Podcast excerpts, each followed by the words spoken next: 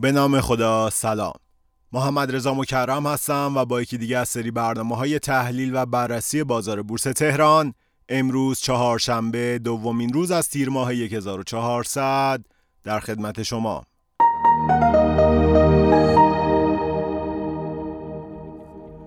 خب همونطوری که گفتم به نظر می‌رسه کمی از اون رفتارهای هیجانی در بازار کم شده و روند معاملات نسبت به هفته گذشته منطقی تر شده.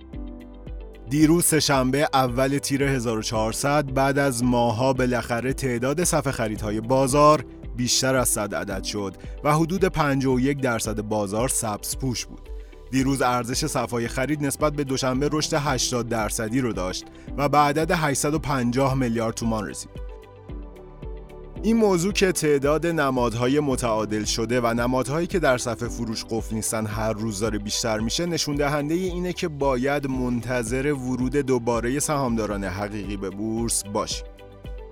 نکته مثبت دیگه این که دیروز روند خروج پول سهامداران حقیقی بعد از چند روز متوقف شد و در اولین روز تابستون شاهد ورود 237 میلیارد تومان نقدینگی سهامداران حقیقی به بورس بودیم.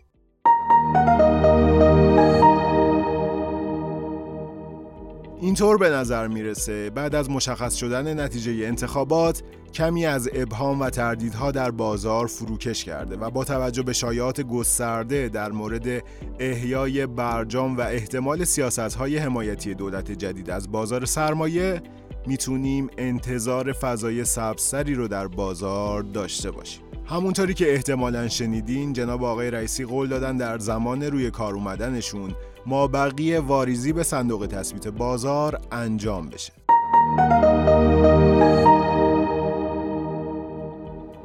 اما امروز چهارشنبه دوم تیر ماه بازار کار خودش رو سعودی آغاز کرد تا در نهایت شاخص کل بورس اوراق بهادار تهران با دو دو دهم درصد رشد به عدد یک میلیون و هزار واحد رسید.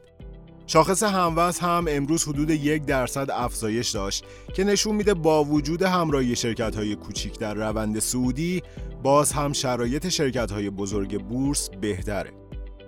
فلزات اساسی امروز شرایط خوبی داشتن طوری که فولاد و فملی بیشترین تأثیر مثبت رو بر شاخص گذاشتن.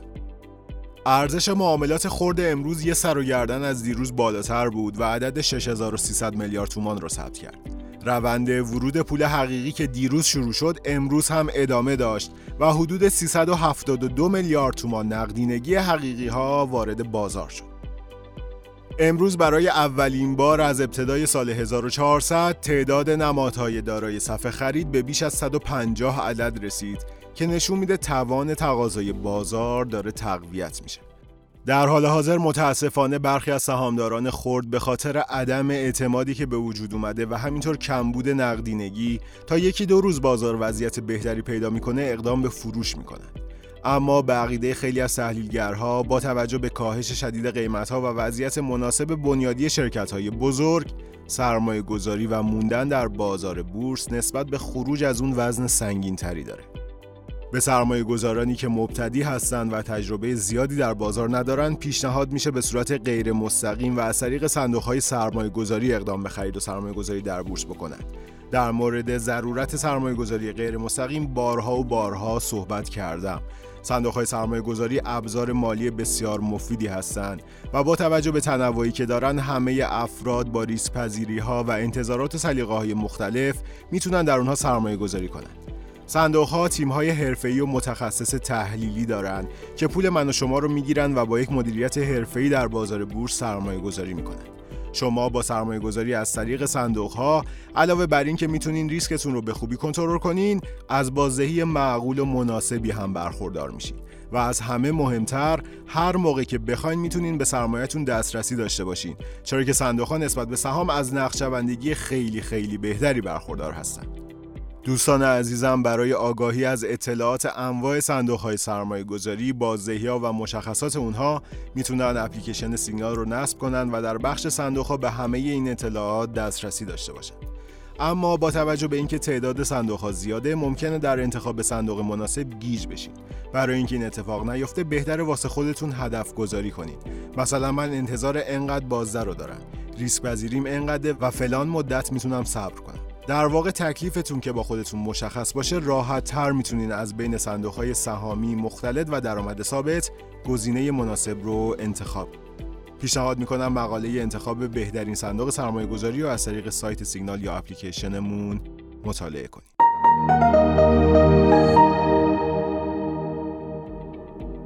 خب بیایم از دید تحلیل تکنیکال هم به بازار نگاه کنیم. ببینید دوستان اگر تاریخچه بورس تهران رو بررسی کنیم می‌بینیم که در دوره های مختلف و با شروع به کار دولت جدید بازار یه مدت رنج شده یعنی شاهد نوسانات مثبت و منفی بوده. و بدون استثنا بعد از این دوره های رنج زدن شاهد شکلگیری یه موج سودی قوی بودیم. در شرایط فعلی که دولت جدید تا چند هفته دیگه شروع به کار می‌کنه پیش بینی میشه باز هم شاهد این رویه تکراری باشی. چرا که از لحاظ بنیادی اگر پارامتر مهم پی بی تی تی ام رو مبنا قرار بدیم می‌بینیم که این پارامتر در مقاطعی بیشتر از 16 رو هم دیده. اما الان حدود 9.5 قرار داره که با توجه به فرارسیدن فصل مجامع و تقسیم سود شرکت ها می‌تونیم انتظار کاهش بیشتر پی بی تی تی ام رو داشته باشیم. اکثر تحلیلگرها معتقدند حدود 8 الی 9 این پارامتر برای بورس تهران به عنوان ناحیه تعادلی حساب میشه. یعنی چی؟ یعنی انتظار کاهش بیشتر و شدید شاخص شبیه اون چیزی که در مرداد ماه شاهدش بودیم دور از انتظاره. بررسی داده های هفتگی شاخص کل هم تایید کننده این نکته است که کف بازار حوالی 900 هزار واحد قرار داره و مقاومت جدی بالای سر شاخص در کانال 1 میلیون 500 تا 1 میلیون 600 هزار واحده. به این معنی که احتمال نزول بیشتر از ناحیه 900 هزار و همینطور سود از ناحیه مقاومتی 1500 ساده نخواهد بود. بنابراین به نظر بورس نوساناتش طی هفته ها و ماهای آینده محدود به این دو ناحیه باشه و بعد از این نوسانات مقطعی می‌تونیم انتظار تکرار سیکل های سنتی یعنی برگشت به مدار سعودی و حتی ثبت سقف‌های جدید رو هم داشته باشیم. دوستان عزیزم اگر می‌خواین تحلیل میان مدتی شاخص کل رو به صورت کامل و تصویری ببینید پیشنهاد می‌کنم ویدیوی تکرار رفتار بورس تهران در استقبال از دولت جدید رو که همکار عزیزم مهندس شیبانی تهیه کردن از طریق اپ یا سایت سیگنال مشاهده کنید. خیلی ممنون و متشکرم که امروز هم شنونده ی پادکست رادیو سیگنال بودید. امیدوارم هر کجا که هستید سلامت باشید. روزتون خوش. خدا نگهدار.